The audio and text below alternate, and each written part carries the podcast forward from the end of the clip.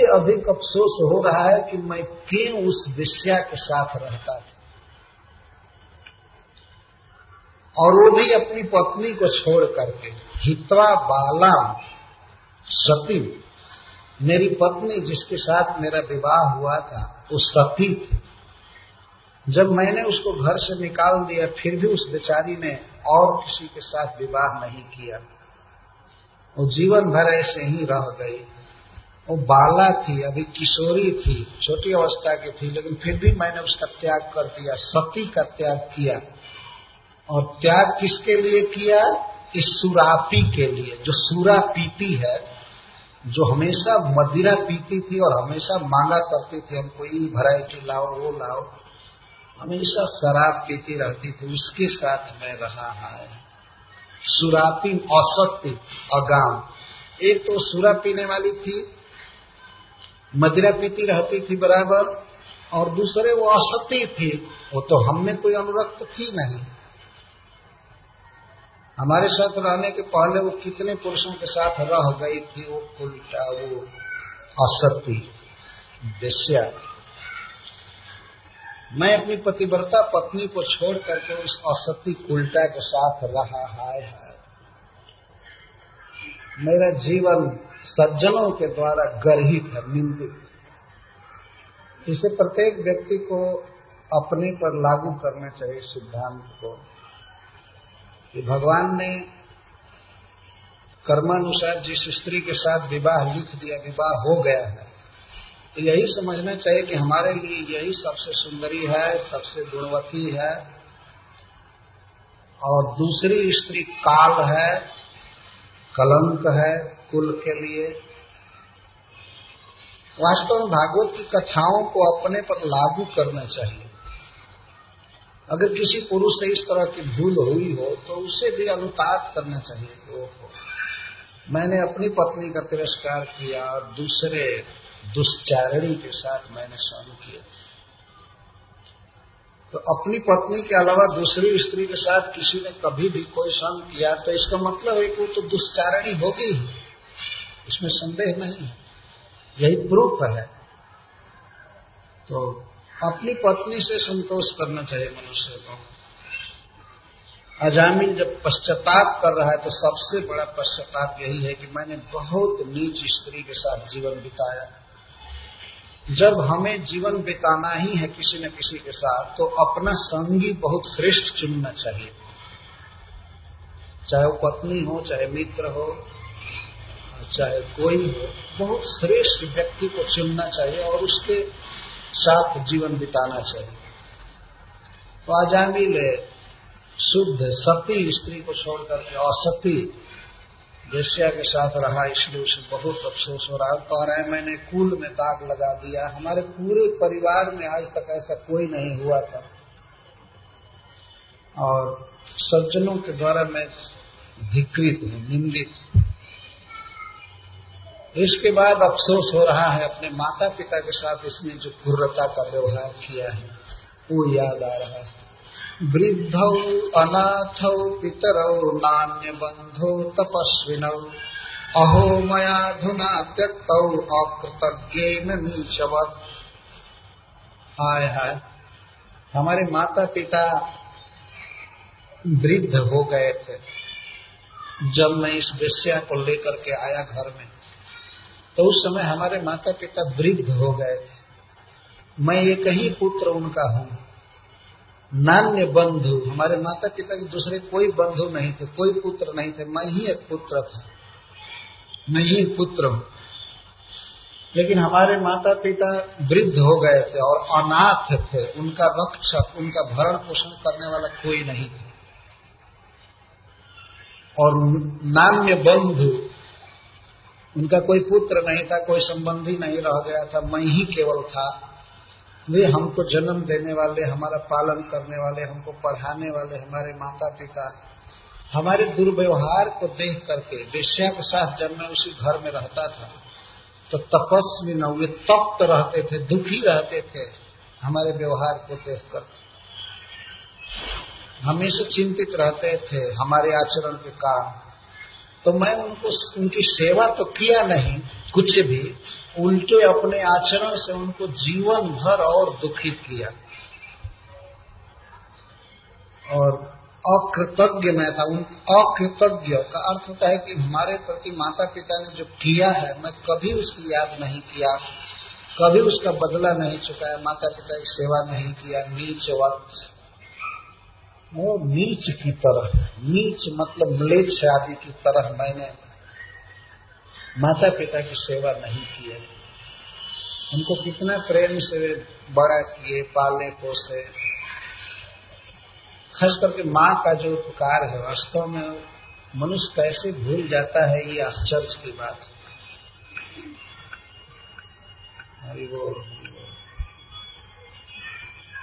जीवन में माता पिता के उपकार को हमेशा याद रखना चाहिए। उसको कृतज्ञ कहते हैं। कृतज्ञ किए हुए को जो जानता है, कृतम जाना कि कृतज्ञ। किए हुए उपकार को जानना चाहिए। जो नहीं जानता है, उसको कृतज्ञ न कहो तो मैं कृतज्ञ नहीं हुआ। उनको त्याग दिया।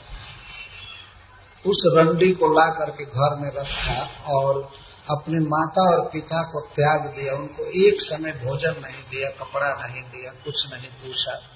बीमार होने पर उनके पास गया नहीं, न दवाई दिया, न कुछ भी पानी तक नहीं दिया। मैं ऐसा नीच व्यक्ति इस प्रकार से अपने अशुभ का स्मरण हो रहा है। जिनके माता पिता अभी हैं, उनको चाहिए कि वे सेवा कर लें उनकी। भागवत में तो यहाँ तक लिखा गया है कि माता पिता की सेवा से भगवान प्राप्त होते हैं।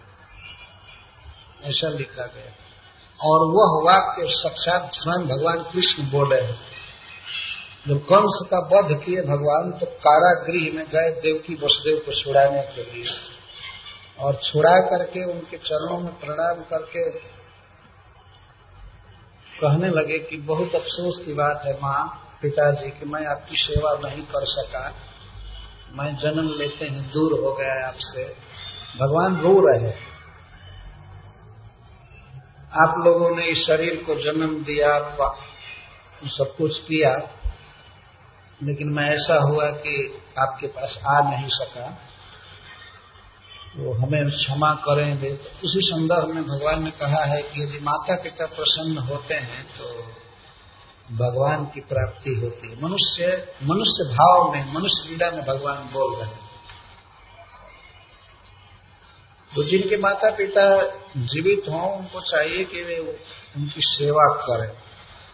कुछ लोग बिना मतलब के माता पिता से चिड़े रहते हैं कहते हैं कि वो तो हमको मानते ही नहीं दूसरे लड़के को मानते हैं, ये करते हैं, वो करते हैं। कई तरह की शिकायत ही करते हैं। लेकिन हमेशा सुधी लेते रहना चाहिए, भेजते रहना चाहिए, कुछ पैसा, कपड़ा, और कभी कभी स्वयं जा करके दो चार दिन रह करके उन्हें सांत्वना देना चाहिए। यह कर्तव्य है। हम लोग कथा सुन रहे हैं तो कथा के द्वारा अपने पर ये सिद्धांत लागू करके देखना चाहिए कि हम कितना अजामिल हैं और कितना नहीं हैं।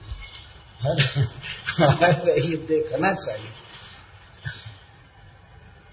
कितना परसेंटेज हम अजामिलत्व तो है, देखना चाहिए और बचना चाहिए।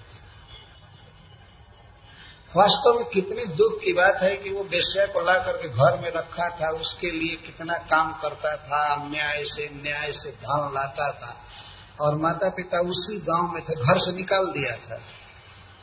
वो कुटिया बना करके रहते थे और जलते थे कितना शोक में कि हमारा बेटा विषयगामी हो गया, लोक में निंदा हो रही थी, सब जगह बेइज्जती हो रही थी, कुल खानदान की सब जगह। फिर भी। लेकिन उस समय इसको पता नहीं चला, जब भगवान में भक्ति उत्पन्न हुई, तब इस समय सारा दोष याद आने लगे हमने ये किया, वो किया। सोहम व्यक्तम पतिश्यामी नरके भृष दारुणे धर्मघ्ना कामिना जत्र बिंदन बिंदंती जनजातना निश्चित था निश्चित था कि मैं नरक में गिरने वाला था। अब इस विषय में संदेह क्या था? जिसके गर्दन में जम्पास बंध चुका था, अब उसके विषय में क्या संदेह था? कहता है, निश्चित में गिरने वाला था। पति श्यामी भविष्यवाचक शब्द है, लेकिन इसका अर्थ यह है कि मैं गिरने ही वाला था। निश्चित। जहाँ उस नरक में, जहाँ धर्मघ्ना, धर्म को तोड़ने वाले, धर्म का उल्लंघन करने वाले कामिन और इंद्रियों के भोगों में रहने वाले पापी लोग, जिस नरक में जम जातना विंदंती, जम जातना भोगते हैं, दुख भोगते हैं, उस उन नरकों में मैं निश्चित गिरने वाला था। इसमें कोई संदेह नहीं। अथवा कोई कोई आचार्य कहते हैं कि अभी भी इसको ऐसा महसूस हो रहा है कि मैं निश्चित गिरूँगा। एक बार बच गया तो क्या हुआ, लेकिन अब गिरूँगा। इतना पाप किया हूँ कि बचूँगा नहीं, गिरूँगा। लेकिन इस घटना पर जो आज उसके सामने घटना घट गई है, इस घटना पर विचार करके कह रहा है कि नहीं। मैं निश्चित ही पूर्व जन्म में कोई पुण्य किया था, इसीलिए मरते समय मेरे नाम से मेरे मुख से भगवान का नाम आ गया। इस तरह से कह रहा है। तो पहले उस दृश्य के विषय में सोच रहा है किमिदम स्वप्न हो स्वीत साक्षात दृष्टमिहाद्भुतम क्या मैं सपना देख रहा था? क्या मैं सपना देख रहा था कि तीन भयंकर लोग आए, हमको बाँध करके खींच रहे थे और चार सिद्ध आए जो हमें छुड़ा दिए। इन्हें साक्षात जाग करके देख रहा था कि सपना देख रहा था। इतना अद्भुत दृश्य उसके सामने हुआ है कि एक बार तो विश्वास ही नहीं हो रहा है। अपने पूर्व जीवन के पापों की याद जब आ रही है तो ये सोच रहा है कि शायद सपना देखा होगा। मैं कैसे ऐसे बच सकता हूँ नरक से? लेकिन साक्षात देखी हुई बात को सपना कैसे कहा जा सकता है? तो वो कहता है कि साक्षात दृष्टम यह तो क्या मैंने साक्षात देखा है क्या? तो विचार करके, घर द्वार को देख करके, इधर उधर, अंत में यही कहता है, नहीं नहीं, ये सपना नहीं था।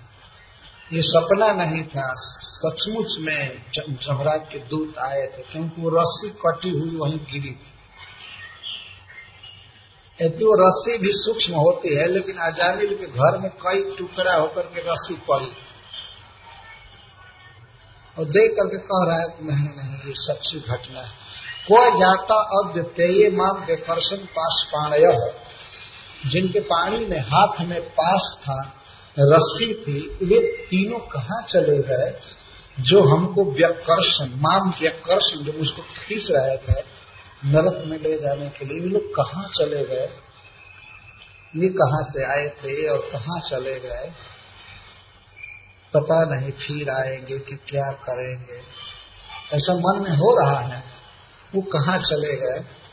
और फिर उन चारों के, चारों दूतों के विषय में सोच रहा है अथ ते क्व गता सिद्धाश्चत्वारश्चारुदर्शन। व्यमोचयन नियमानम बद्धवा पाशरधो भुव और वे चारों देवता कहाँ चले गए? जो अद्भुत दर्शन जिनका दर्शन बड़ा सुंदर था, जो बहुत सुंदर थे, वे कहाँ चले गए? मैं इनसे पूछ भी नहीं सका, कहाँ उनका स्थान है, कहाँ गाँव है। जो हमको छुड़ाए, जब मुझको पास में बाँध करके भुवह अध पृथ्वी के नीचे खींचा जा रहा था मतलब नरक में ले जाया जा रहा था उस समय हमको जो बचाए पास को काट करके ये चारों सिद्ध कहाँ चले गए? इस तरह की जिज्ञासा हो रही है। ये ये, ये तीन भयानक पुरुष कहाँ चले गए और चारों सिद्ध कहाँ चले गए? नरक है पृथ्वी से नीचे है दक्षिण दिशा में। गर्भ समुद्र के ऊपर। इसीलिए आज भी जो लोग जल देते हैं, मरे हुए लोगों को तो दक्षिण दिशा में ऐसे जल देते हैं।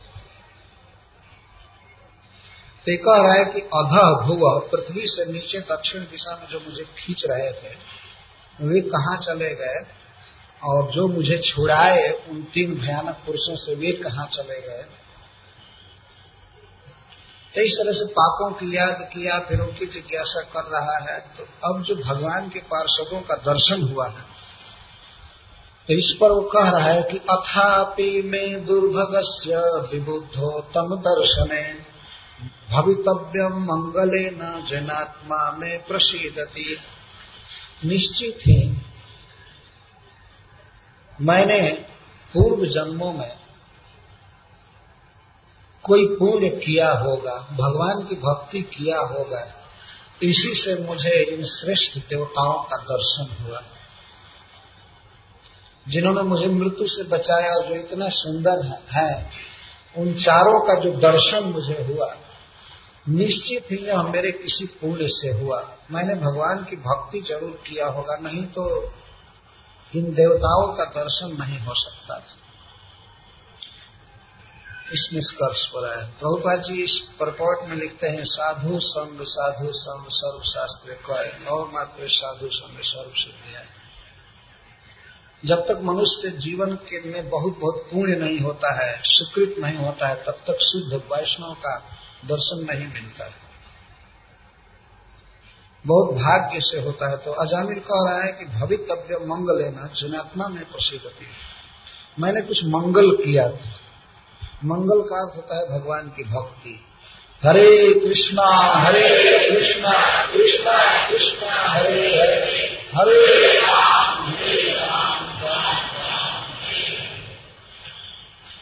क्योंकि अकस्मात भगवान के पार्षदों का दर्शन होना बिना पुण्य के नहीं हो सकता शिवजीव गोस्वामी ने लिखा है कि अजामिल शुरू में भक्त था, इसी जीवन में।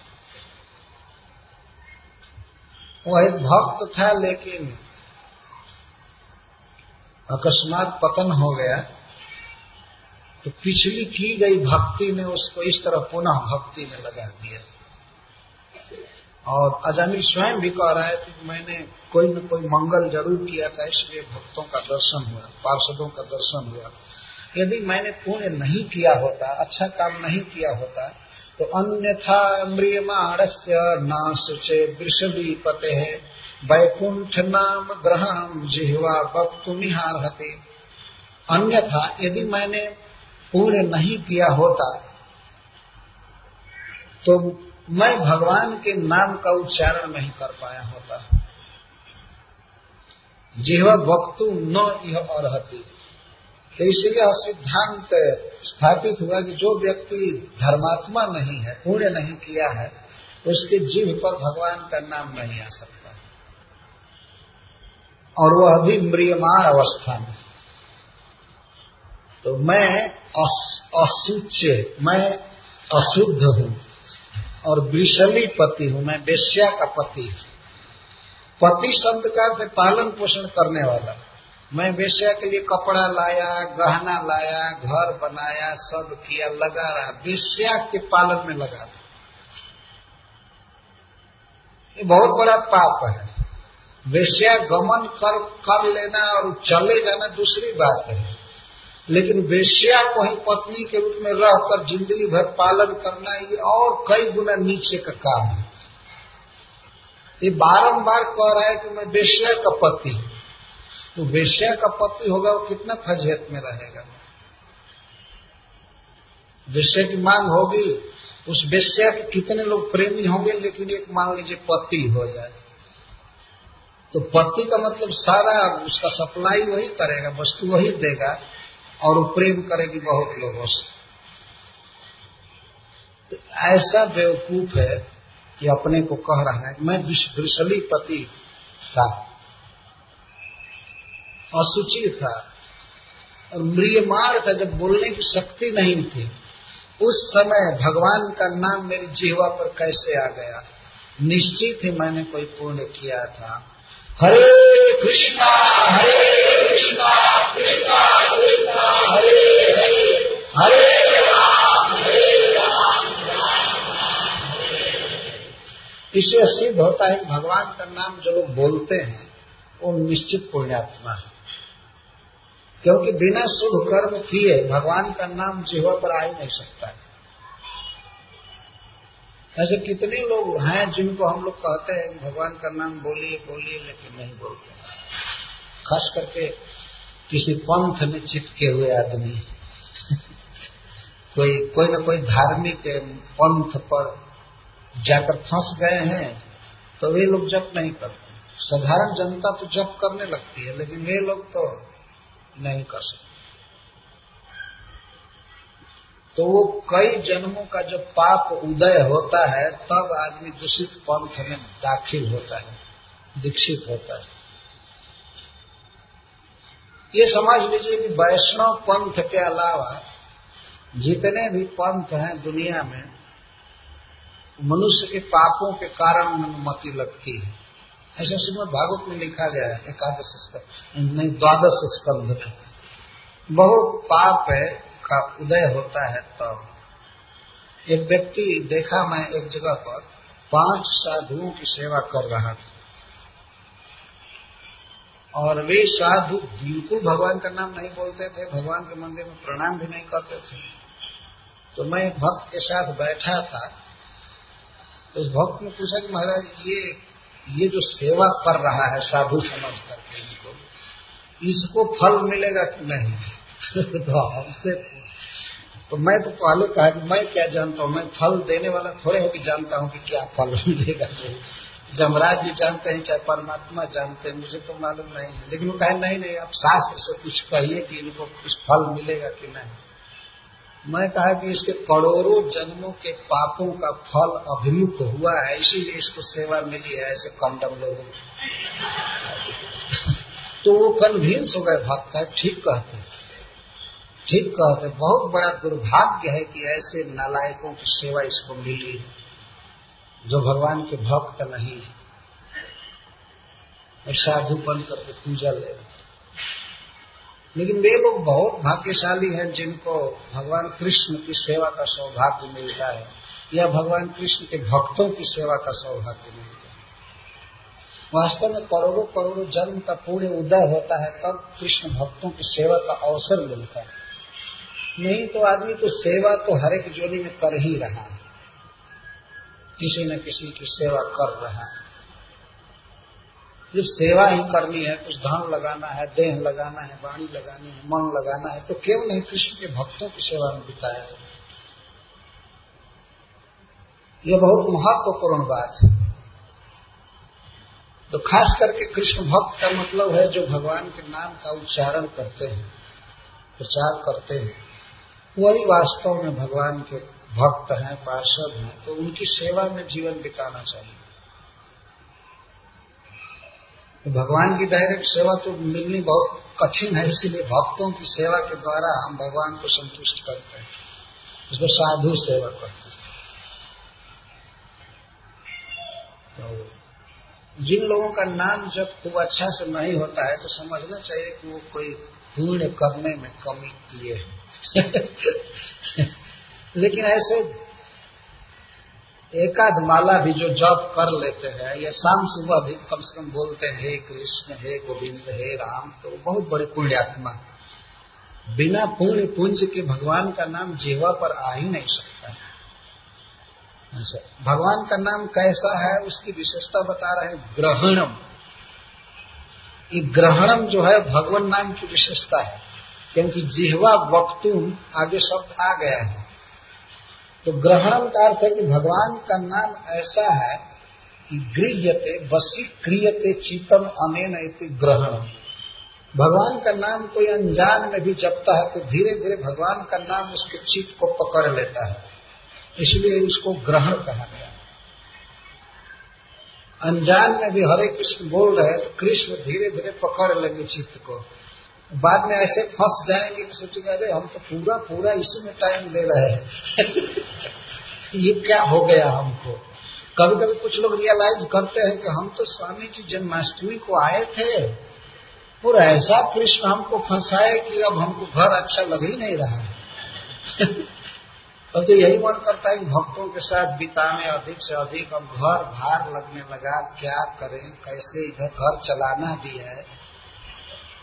क्या करे ऐसा है, फंसाया कि तो ये इसको लिखा ही गया है कि वैकुंठ नाम ग्रहण, ये ग्रहण है। बहुत इसमें बड़ी शक्ति है, जैसे महाचुंबक हो, मैग्नेट हो तो उसके आसपास कोई लोहा का टुकड़ा आवे तो उसको पकड़ लेगा। तो इस तरह से भगवान का नाम पकड़ लेता है। हमने देखा है कि जो लोग इस कार्य में जुड़े हैं भगवान कृष्ण से, अब तो इस जीवन में वो शायद ही दूसरे पंथ में जा पाएँगे। कोई ऐसे ही एकाध होगा तो होगा नहीं तो। लेकिन दूसरे लोग आ जाते हैं। जो सुनते हैं तो रियलाइज़ करते हैं यही ठीक है, यही ठीक है, यही ठीक क्या कारण है? क्योंकि कृष्ण का नाम जो है ग्रहण है, वो पकड़ लेता है। हम नहीं जानते हैं, लेकिन वो अपने सिकंजे में कस लेता है। और फिर जी नहीं मानता है तो सोचता चलो चलो, थोड़ा भी टाइम मिला तो मंदिर में जाओ, भक्तों के पास बैठो। कुछ लोग तो ऐसे आते हैं, हरे कृष्ण भक्तों के पास, आकर फिर बैठते उनको बैठना बहुत अच्छा लगता है। मैंने देखा है, क्योंकि मैं भी एक हरे कृष्ण वाला हूँ तो मैं जहाँ जाता हूँ, मेरे रूम में लोग भरे रहते हैं। मैं ये देख रहा हूँ कि वे हमारे पास बैठना पसंद करते हैं। और इसीलिए मैं अपने किसी साथी को मना कर देता हूँ कि इनको मना मत करना। केवल आज ही प्रथम बार हुआ कि एक भक्त को, दो भक्त को मना किया गया कि नहीं, आप अभी बाहर रहिए। थोड़ा पढ़ रहे हैं, कर रहे लेकिन मैं ये देख रहा हूँ, कहीं भी भक्त लोग चाहते हैं कि हम हरे कृष्ण वालों के साथ बैठ। कुछ बात करें। तो हरे कृष्ण के भक्तों को चाहिए कि वे अपने पास इतना काफ़ी समय रखें कि लोगों को एसोसिएशन दें। कोई आदमी अपना काम धंधा छोड़ करके बॉम्बे के ट्रेन में धक्का खा करके अगर आया है तो कम से कम बेचारे के पास बैठना, दो बात बताना, थोड़ा प्रसाद देना, पानी देना, ये कर्तव्य है। उसकी व्यवस्था को समझना चाहिए कि कितना कष्ट सह करके हमसे मिलने के लिए आया। और हम ये कह दें कि नहीं, अभी टाइम नहीं कल आना तो ये तो गलती हो जाएगी। उसकी व्यवस्था को, उस दशा में अपने को रख करके देखना चाहिए। द्रौपदी के बाह जैसा ट्रेन में बाह ऊपर रहता है तो नीचे हो ही नहीं सकता। है? हमने चल करके देखा है। उतरना नहीं पड़ता है, धक्का से उतर जाता ऐसा है। और ऐसी दशा होती है कि हाथ ऊपर है और पाकिट बिल्कुल फ्री है, जिसको जो करना हो एक दशा ऐसे और आने वालों में हम समझते हैं कि 80 प्रतिशत लोग ऐसे आते हैं। मंदिरों में हमारे भारतवर्ष में तो ऐसे ही हम समझ सकते हैं कि क्या स्थिति तो हम लोगों का धर्म है कि आते ही हम उनसे मिले, दो वाक्य पूछे, बैठा है। ये ज़रूरी है। भगवान के भक्तों का एसोसिएशन बहुत ज़रूरी है। बैठने का मतलब है कि दो बात बताना उनको, कुछ न कुछ बताना भगवान कृष्ण के विषय में। इसको ग्रहणम करते हैं। तो लोग तो अपने आप ही आते हैं, आने पर उनको और कड़ा पकड़ना चाहिए। उनको और पकड़ना चाहिए। भक्ति देने के लिए। तो यहाँ पर भगवान के नाम को ग्रहण कहा गया है। ग्राहक है पकड़ लेता है। हम उच्चारण करेंगे, लेकिन ज़िंदगी भर के लिए वो हमें पकड़ लेगा। क्योंकि भगवान कृष्ण का नाम और कृष्ण दोनों एक है। दोनों एक समान सर्वज्ञ, कृपालु, सर्वशक्तिमान। तो इस तरह से यदि मैंने पूर्ण नहीं किया होता अजामिन कहता है तो भगवान का नाम मेरी जीवा पर नहीं आता मस्तिष्क क्वच हम कितव पापो ब्रह्मघ्नो निरपत्र क्वच नारायण तद भगवन नाम मंगलम। कहा मैं पापी, पाप की मूर्ति, ब्राह्मणत्व का नाश करने वाला निर्लज, और कहा भगवान का मंगल में नारायण नाम मेरे जीवा पर इस नारायण नाम को आना चाहिए था। मेरे जैसे पापी के जीव पर, लेकिन भगवान का नाम इतना कृपालु है। वास्तव में मेरे गुणों से नाम नहीं आया, नाम अपनी कृपा से मेरे जीव पर आ गया। यह अजामिल कह रहा है। तो मेरी स्थिति नहीं थी कि मैं भगवान के नाम का उच्चारण करूँ लेकिन भगवान का नाम मेरी जीवा पर आकर के बैठा है। अपने को निरपत्र पर कह रहा है कि जब मैं वेश्या को घर में लाया और रखने लगा तो पता नहीं मेरी लाज कहाँ चली गई थी। कहीं किसी से मैं लज्जा नहीं किया। ब्राह्मण होकर के तो मैं निर्लज था ब्राह्मणत्व का नाश किया, लेकिन भगवान का नाम मेरी जिहवा पर आया। तो अब अब मैं अपने जीवन में संकल्प करता हूँ कि अब ऐसी साधना करूँगा कि कभी भी इस तरह के अध्ययन में नहीं गिरूँगा। भगवान जितना दिन लिखे हैं जीना, उतना दिन अब मैं भगवान का नाम जप करूँगा। हरे कृष्णा, हरे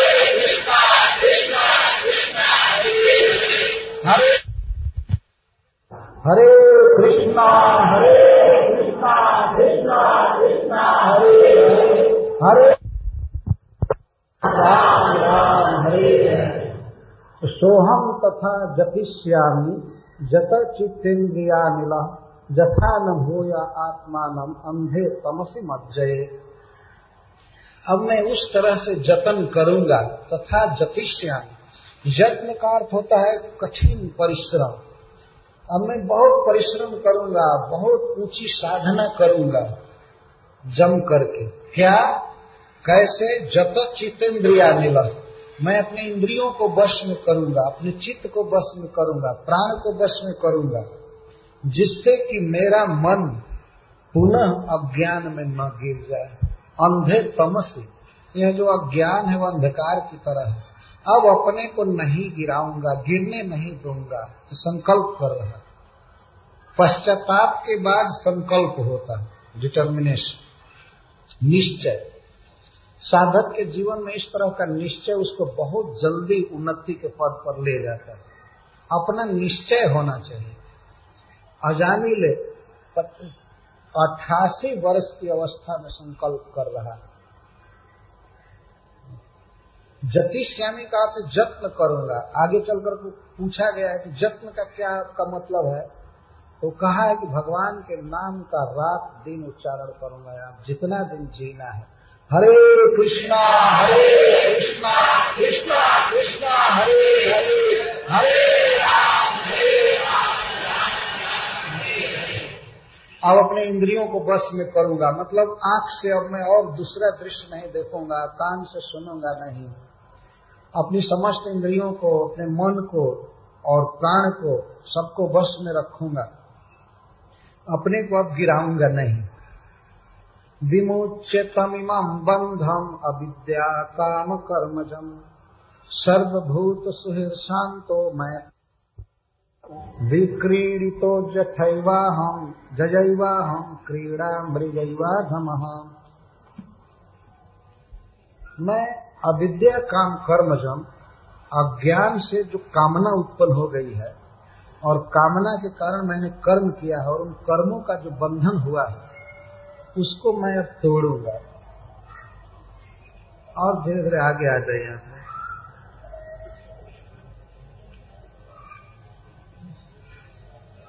हरे कृष्ण।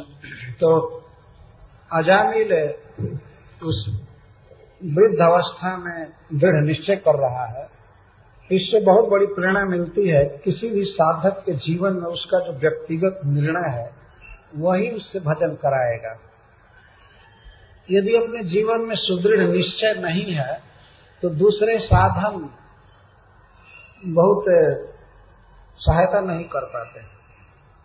भागवत इसी संसार में रहेगा। वैष्णव भी रहेंगे, गुरु भी रहेंगे, लेकिन जिसका अपना निर्णय नहीं है भजन करने का, उसको क्या करा पाएँगे? और मान लीजिए कोई मंगला आरती में नहीं आता है तो उसके लिए गुरु जी थोड़े मंगला आरती करेंगे। या उसके लिए वो थोड़े जप करेंगे, उनको खुद ही अपना सोलह अमल करना होता है। शिष्यों को तो स्वयं करना है ना। अगर यह कोई मान ले कि गुरु जी हमारे लिए भोजन भजन करेंगे तो ये भी मान लेना चाहिए कि हमारे लिए वो खा लेंगे। ऐसा मान लेना चाहिए। एक व्यक्ति हमसे मिला वैष्णव पंथ में था, लेकिन हरे कृष्ण में नहीं था। तो मैंने पूछा कि आप कितने जप करते हैं? तो वो उत्तर दिया, मैं गुरु कर लिया हूँ। मैं तो समझा नहीं क्या कह रहा है। मैं पूछा, कितना जप करते हैं तो कहता है गुरु कर लिया। तो मैंने कह दिया, नहीं, मैं ये नहीं पूछता हूँ। मैं ये पूछता हूँ, आप कितना जप करते हैं? तो वो काम में वही तो उत्तर दे रहा है। तो मैं तो और चकित हो गया। मैं पूछा, इसका मतलब? इसका मतलब आप नहीं समझते हैं। इसका मतलब यह है कि जब गुरु कर लिया तो सारी जिम्मेवारी गुरु पर है। अभी भी मुझको जप करना बाकी रह गया। गुरु भी कर लिया और जप भी करना पड़ेगा तो गुरु किस दिन काम आएगा? बाप रे बाप, ऐसा।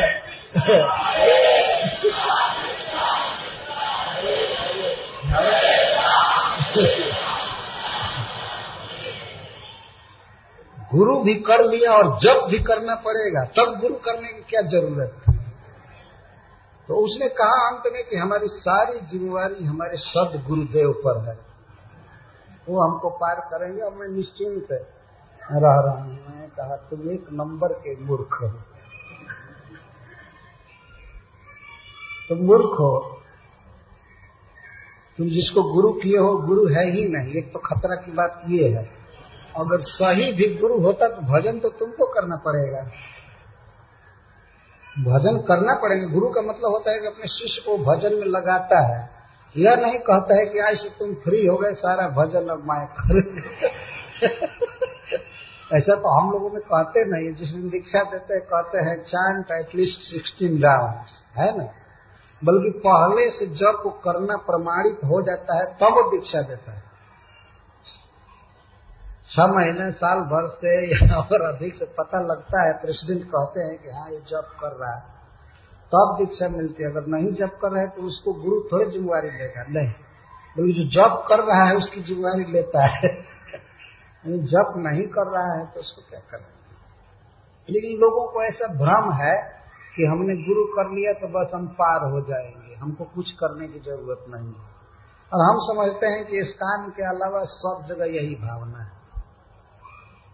गुरु कर लिया तो अब बस पार हो गया, और कुछ भी करने की ज़रूरत नहीं। यह एक नंबर का ज्ञान है वास्तव बहुत बड़ा धोखा है। तो अपना निश्चय होना चाहिए, अपनी दृढ़ लगन होनी चाहिए साधना। अजामिन कह रहा है, मैं जतिश्यामी मैं जत्न करूँगा, अब सोऊँगा नहीं, अब टाइम बर्बाद नहीं करूँगा, और विषया के साथ तो अब एक मिनट नहीं रहूँगा। और ये नारायण फरायण सबको छोड़ करके अब मैं चलूँगा ये बाल बच्चा सब जहाँ रहे, तहाँ रहे। फिर पूछने नहीं गया वास्तव में। वहीं से उठा और हरिद्वार चल दिया। व्यवस्था देखने नहीं गया। अठासी साल की अवस्था में व्यवस्था क्या देखना है? तो विमुच तमीम बंधम जो अविद्या के कारण, अपना स्वरूप नहीं जानने के कारण मैंने जो इच्छाएँ की, देह को मैं मान करके और उसके अनुसार मैंने जो कर्म किया, उसका बहुत बड़ा बंधन लगा है। इस बंधन को छोड़ करके अब मैं सभी जीवों से प्रेम करूँगा। सर्वभूत सुहृत सभी जीवों से समान व्यवहार करूँगा, मित्रता करूँगा, दया करूँगा और अपने मन को वश में करूँगा। और मैं अपने को भगवान की जो प्रत्यक्ष माया है, जिसका नाम जोशी है स्त्री है, उससे तो अपने को पूरा पूरा छोड़ा दूँगा। मोचे ग्रस्तम आत्मान मैया मैयात्म माया है। आत्म माया का अर्थ है भगवान की माया। ये जो स्त्रियाँ हैं, ये भगवान के द्वारा साक्षात उपस्थित की हुई माया, वो कह रहा है। यदि भगवान की माया को देखना हो प्रकट तो स्त्री के रूप में माया प्रकट तो मैं इससे अपने को जिसके ग्रस्तम ग्रस्तम जिसमें मैं ग्रस्त हूँ, जिसने मुझे पकड़ रखा है मोचय आत्मान मैं अपने को मुक्त करूँगा। जिस माया ने, जिस स्त्री ने मुझे ऐसा नचा दिया, ऐसा नचा दिया जैसे मदारी बंदर को नचाता है। ऐसा नचा दिया। विक्रीति तो जजय वाहम क्रीड़ा मृग इवाधम क्रीड़ा मृग बानर को कहते हैं। श्री प्रभुपा जी कुत्ता को भी लिखे। क्रीड़ा मृग आप जानते हैं, बानर को ले लेकर के लोग घुमा करते हैं और जीविका कमाते हैं और संकेत करते हैं, बताओ, सासू और पतो कैसे झगड़ा करती है? तो बानर बताने लगता है, हाथ ऐसे करके ऐसे करके ऐसे करके। और ये पूछता है कि बताओ, पत्नी कैसे अपने पति से रुसती है? तो ऐसे रुस जाता है। हमने देखा है आग से। तो जैसे मदारी नचाता है, वैसे नाचता है। किस लिए? पैसा के लिए। तो इस स्त्री ने मुझे बानर की तरह नचा दिया।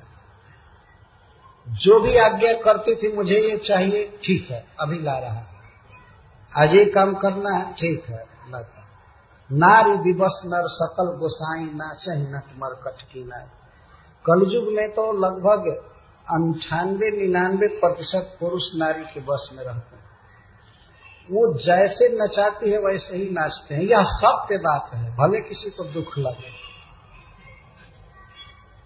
अगर हरे कृष्ण मंदिर में आना है और पत्नी कह दे, नहीं जाना है तो नहीं आएगा। आदमी देखा गया है, और हमने तो ये देखा है कि ज़्यादातर स्त्रियाँ ही मंदिर में लाती हैं पति को। पति लोग तो फिलस्फर होते हैं, वो दूसरे तरफ़ उनकी मती रहती है। लेकिन स्त्री आने लगती है तो क्या करे, उनको आना पड़ता है। अच्छा है कि स्त्रियाँ भगवान के मंदिर में आए तो उनके पति उनके पीछे पीछे बानर की तरह आ जाए ये ज़रूरी है। तो पत्नी के अधीन रहना विशाल मदारी जहाँ ले जाता है, वहीं पर बानर जाता है। तो खुद ही करे मैं अधम हूँ, मैं बानर बन गया था अपने स्त्री के हाथ में, जैसे के हाथ में बानर बन गया। अब इससे मुक्त करूँगा। और ये तो परिवार का संबंध तोड़ूँगा और देह का भी जो संबंध है वो भी तोड़ूँगा। ममा हमित देहा दौ हित्वा अमित्यार्थ धीरमती धास्ते मनो भगवती शुद्धम तत्कीर्तनाद भी देहाद, देह आदि में जो मेरी ममाहम इति हो गया है, देह में अहम और देह से उत्पन्न नारायण और दृश्य आदि में जो मम बुद्धि हो गई है मेरी, मम अहम मति, है ना? देह में मैं बुद्धि हो रही, मैं देह हूँ, और देह से उत्पन्न में मेरी बुद्धि हो रही। तो इसको हितवा, मैं इसको छोड़ूँगा। ये प्रश्न होता है, कैसे छोड़ पाओगे? तो कहता है, अमिथ्यार्थ भी, क्योंकि सत्य वस्तु में मेरी बुद्धि अब प्रवेश कर रही है। मैं समझने लगा कि जीवन में क्या सत्य है तो इस बुद्धि से मैं देह में मैं बुद्धि निकाल दूँगा और परिवार में मम बुद्धि निकाल दूँगा।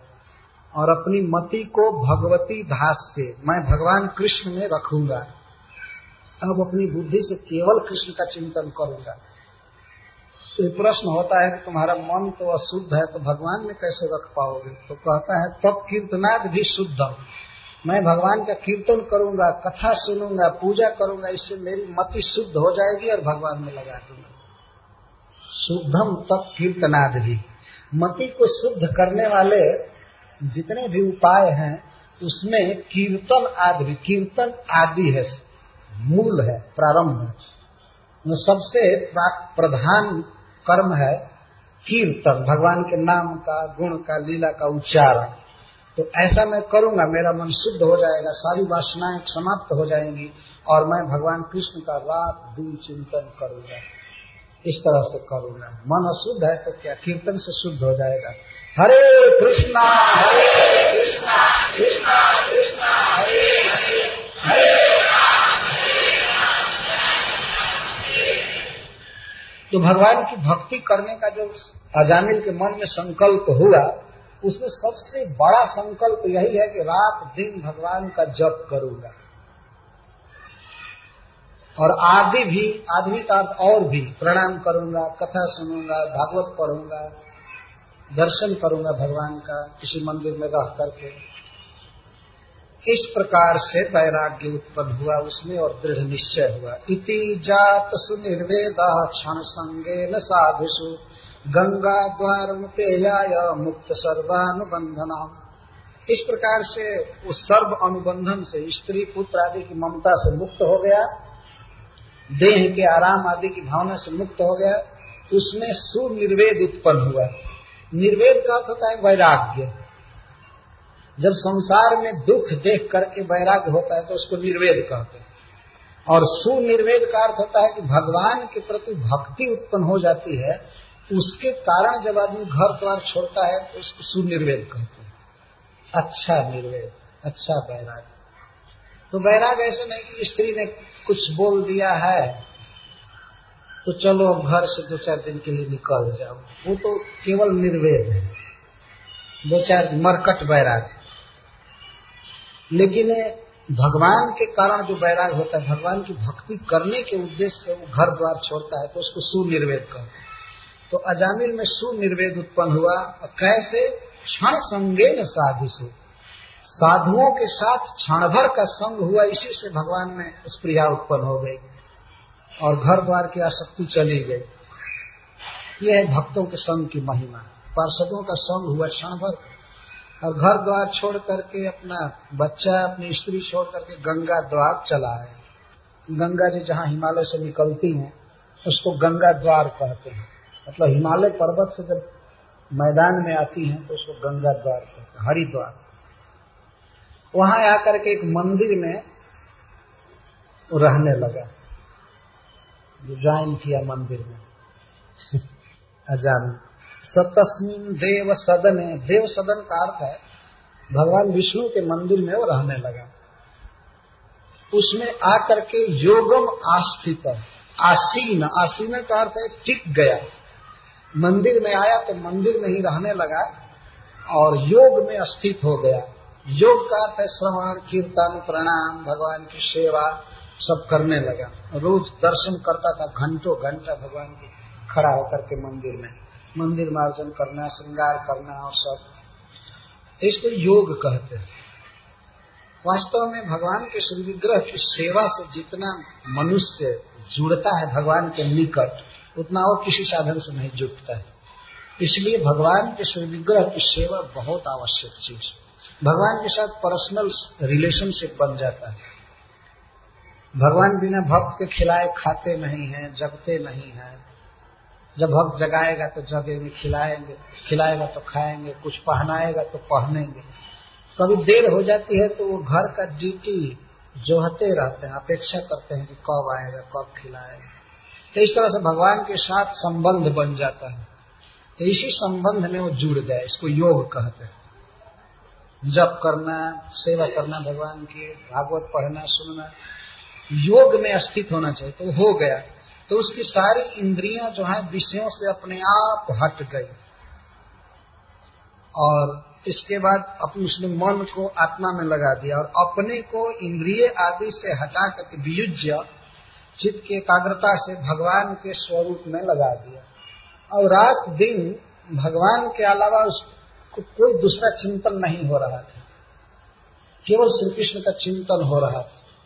भगवान ज्ञान घन है, आनंद घन है तो भगवान का चिंतन करने से उसको बड़ा आनंद आ रहा था, नाम जप करने से। और जब पूरा पूरा उसका चित्त भगवान में आविष्ट हो गया संसार का सपने में भी स्मरण नहीं रहता था उस दशा में उसने एक दिन देखा कि वही चारों पार्षद, चारों देवता उसके सामने आए हैं, जिनको पहले वो देखा था, आज से पंद्रह वर्ष पहले। जमराज के दूतों को मारा भगाए थे। उपलब्ध, उपलब्धन, प्राग। प्राग का पहले पहले जिनको देखा था तो उनको पहचान गया कि यही चारों आकर के हमको जिलाए थे। तो बबंदे सिरसा जो सष्टांग प्रणाम किया। आँखों में आँसू भरा था, जामिन के शरीर में रोमांच था, भगवान का स्मरण करके ध्यान करके और पार्षदों ने कहा कि आप चलिए भगवान के ध्यान में। वो चारों आए थे लेने के लिए। ये ध्यान रखना चाहिए, किसी भी कृष्ण भक्त को लेने के लिए भगवान कृष्ण के पार्षद आएँगे। ये नहीं सोचना चाहिए, हम कैसे जाएँगे, अकेले, कहाँ से जाना होगा। वो स्वयं ही विमान लेकर के आएँगे। यही यही प्रक्रिया है वास्तव में। तो हित उससे कहे कि ये शरीर छोड़ दो। तो गया गंगा जी में स्नान किया। हित्वा कलेवरम तीर्थे गंगायाम दर्शनादन। सद्य स्वरूपम जगृहे भगवत पार्श्ववर्ती नाम पार्षदों ने ये नहीं कहा कि शरीर छोड़ दो। अजमीर शरीर नहीं छोड़ा।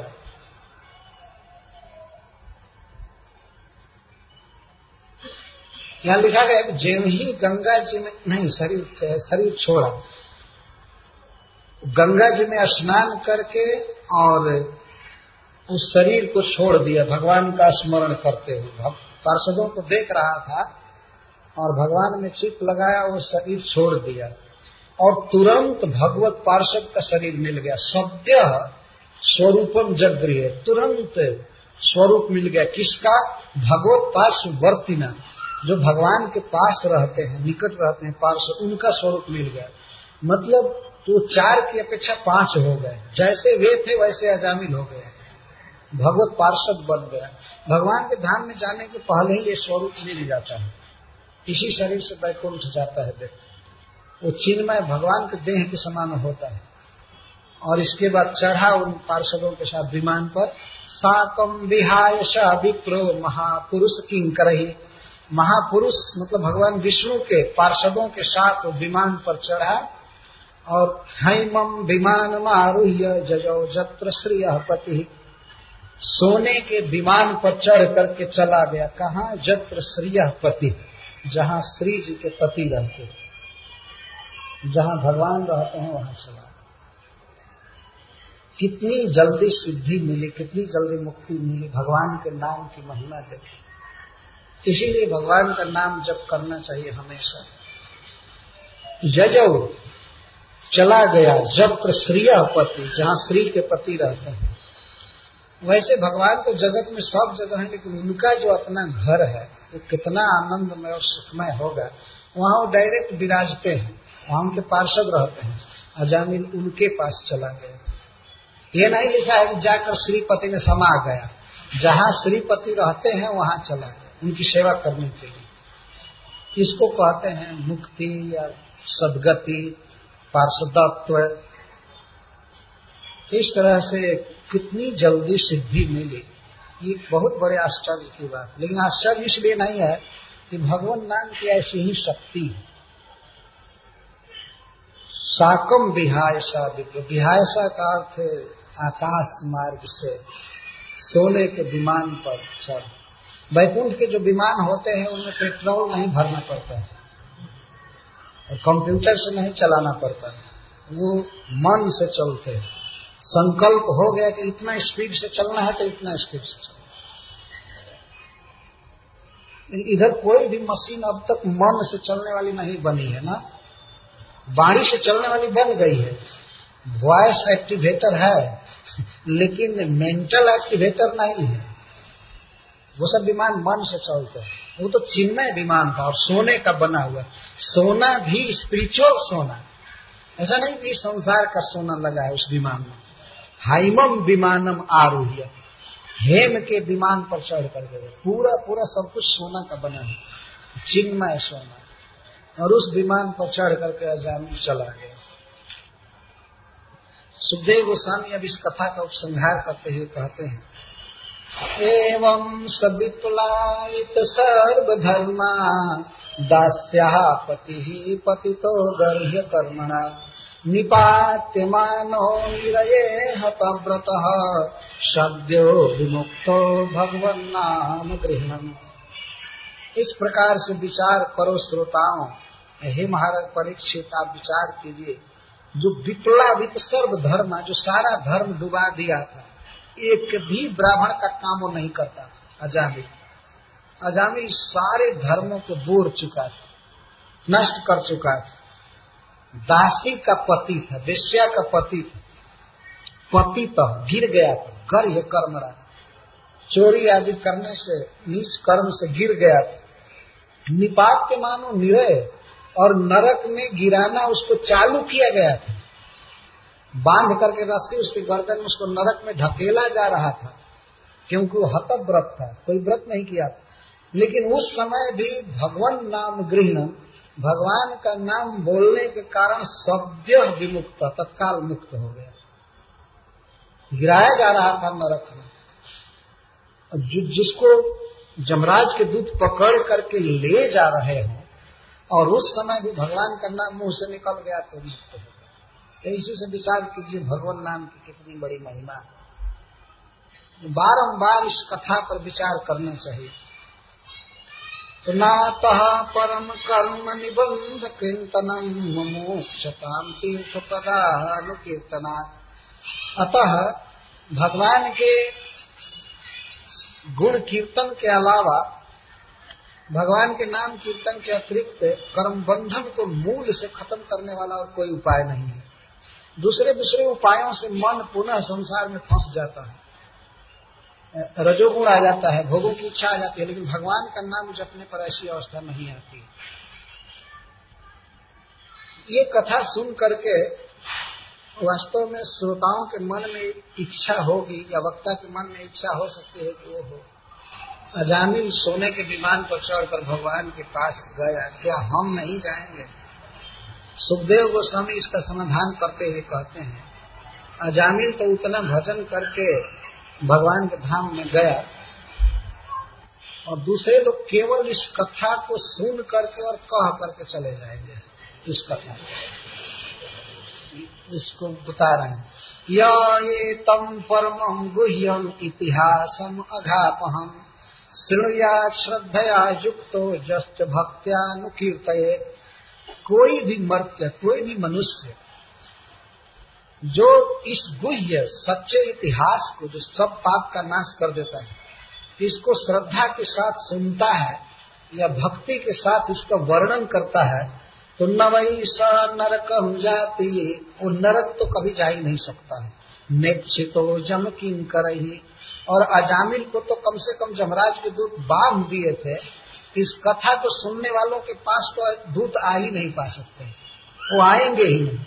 पहले ही रिकॉर्ड हो गया होगा कि ये लोग अजामिल प्रसंग सुने अब तो उनके आने का कोई सवाल नहीं। नेक्षितो जम किन करे।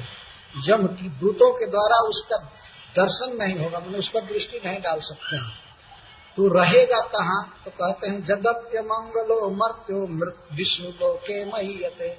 इस कथा को सुनने वाला और बोलने वाला दोनों यद्यपि मनुष्य का जन्म बड़ा अमंगलमय है, शरीर बड़ा निकृष्ट है, लेकिन इस इतिहास को कोई सुनता है, कहता है तो विष्णु लोके महीयते। वो विष्णु लोक में जाता है और महीयते, उसकी पूजा होती है, उसका आदर होता है वहाँ। तो विष्णु लोक में जितने पार्षद हैं भगवान के वे बैकुंठ में जाने वालों का बहुत आदर करते हैं, स्नेह करते हैं।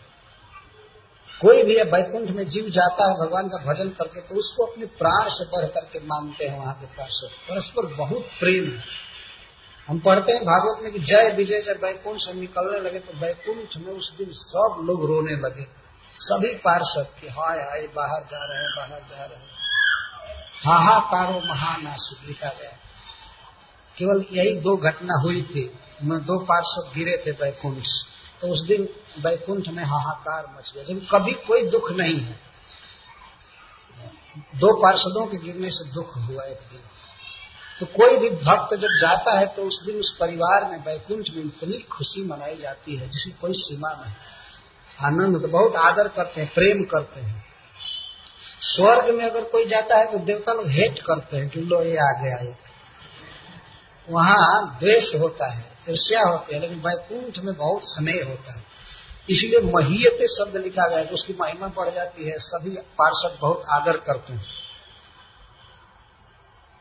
अब इसके लिए प्रमाण क्या होगा? प्रमाण यही कह रहे हैं कि मृिय मारो हरे नाम दृढ़ पुत्रोपचारितम अजामिल भगवान का नाम नहीं लिया, पुत्र का नाम लिया, और वो भी मरते समय मरते समय कोई क्या बोलेगा भगवान का नाम बताइए। मरते समय बोला, भाई साफ़ साफ़ आवाज़ नहीं आ रही थी। तो ऐसा अजामिल पुत्र का नाम लिया, वो भी मरते समय फिर भी भगवान के धाम में चला गया और वो भी अजामिल जैसा पापी भगवान के धाम में चला गया, पुत्र के लिए नाम लिया, मरते समय नाम लिया तो किमुत श्रद्धया गृण फिर जो प्रतिदिन सोलह माला जप रहे हैं, वो क्यों नहीं जाएँगे उनके विषय में अब क्या कहना है? किम उत श्रद्धया दृढ़ हरे कृष्णा, हरे हरे तो सोलह माला बहुत ज़्यादा कह दिया है। सिद्धांत जहाँ कहना हो, बहुत सावधान रहना चाहिए। ऐसे हम लोग प्रेम उत्पन्न करने के लिए भगवान का नाम जप कर रहे हैं। लेकिन भगवान के नाम में इतनी शक्ति है कि थोड़े से नाम से भी भगवान के धाम में जा सकते हैं। लेकिन भगवान के धाम में जाना ही मुख्य चीज़ नहीं है ना, असली चीज़ है भगवान में प्रेम होना। इसलिए अधिक से अधिक जप करना चाहिए। अब देखिए, तीनों जगह, चारों जगह अपी लगाना पड़ेगा। अजामिल अपी। अजामिल जैसा अव्वल नंबर का पापी भी, देखिए भाषा, अजामिल अपी, म्रियमाण अपी। मर रहा था उस समय कुछ नारायण नारायण कह दिया। ये कोई जप है, बताइए। और वो भी पुत्रोपचारितम। पुत्र के उपचार से नाम लिया, पुत्र का नाम लिया, नारायण का नाम नहीं लिया, भगवान का नाम नहीं लिया। और वह भी अगाप भगवत धाम, वो भी भगवान के धाम में चला गया। तो किम उत श्रद्धा या फिर श्रद्धा से जो लोग भगवान का नाम जप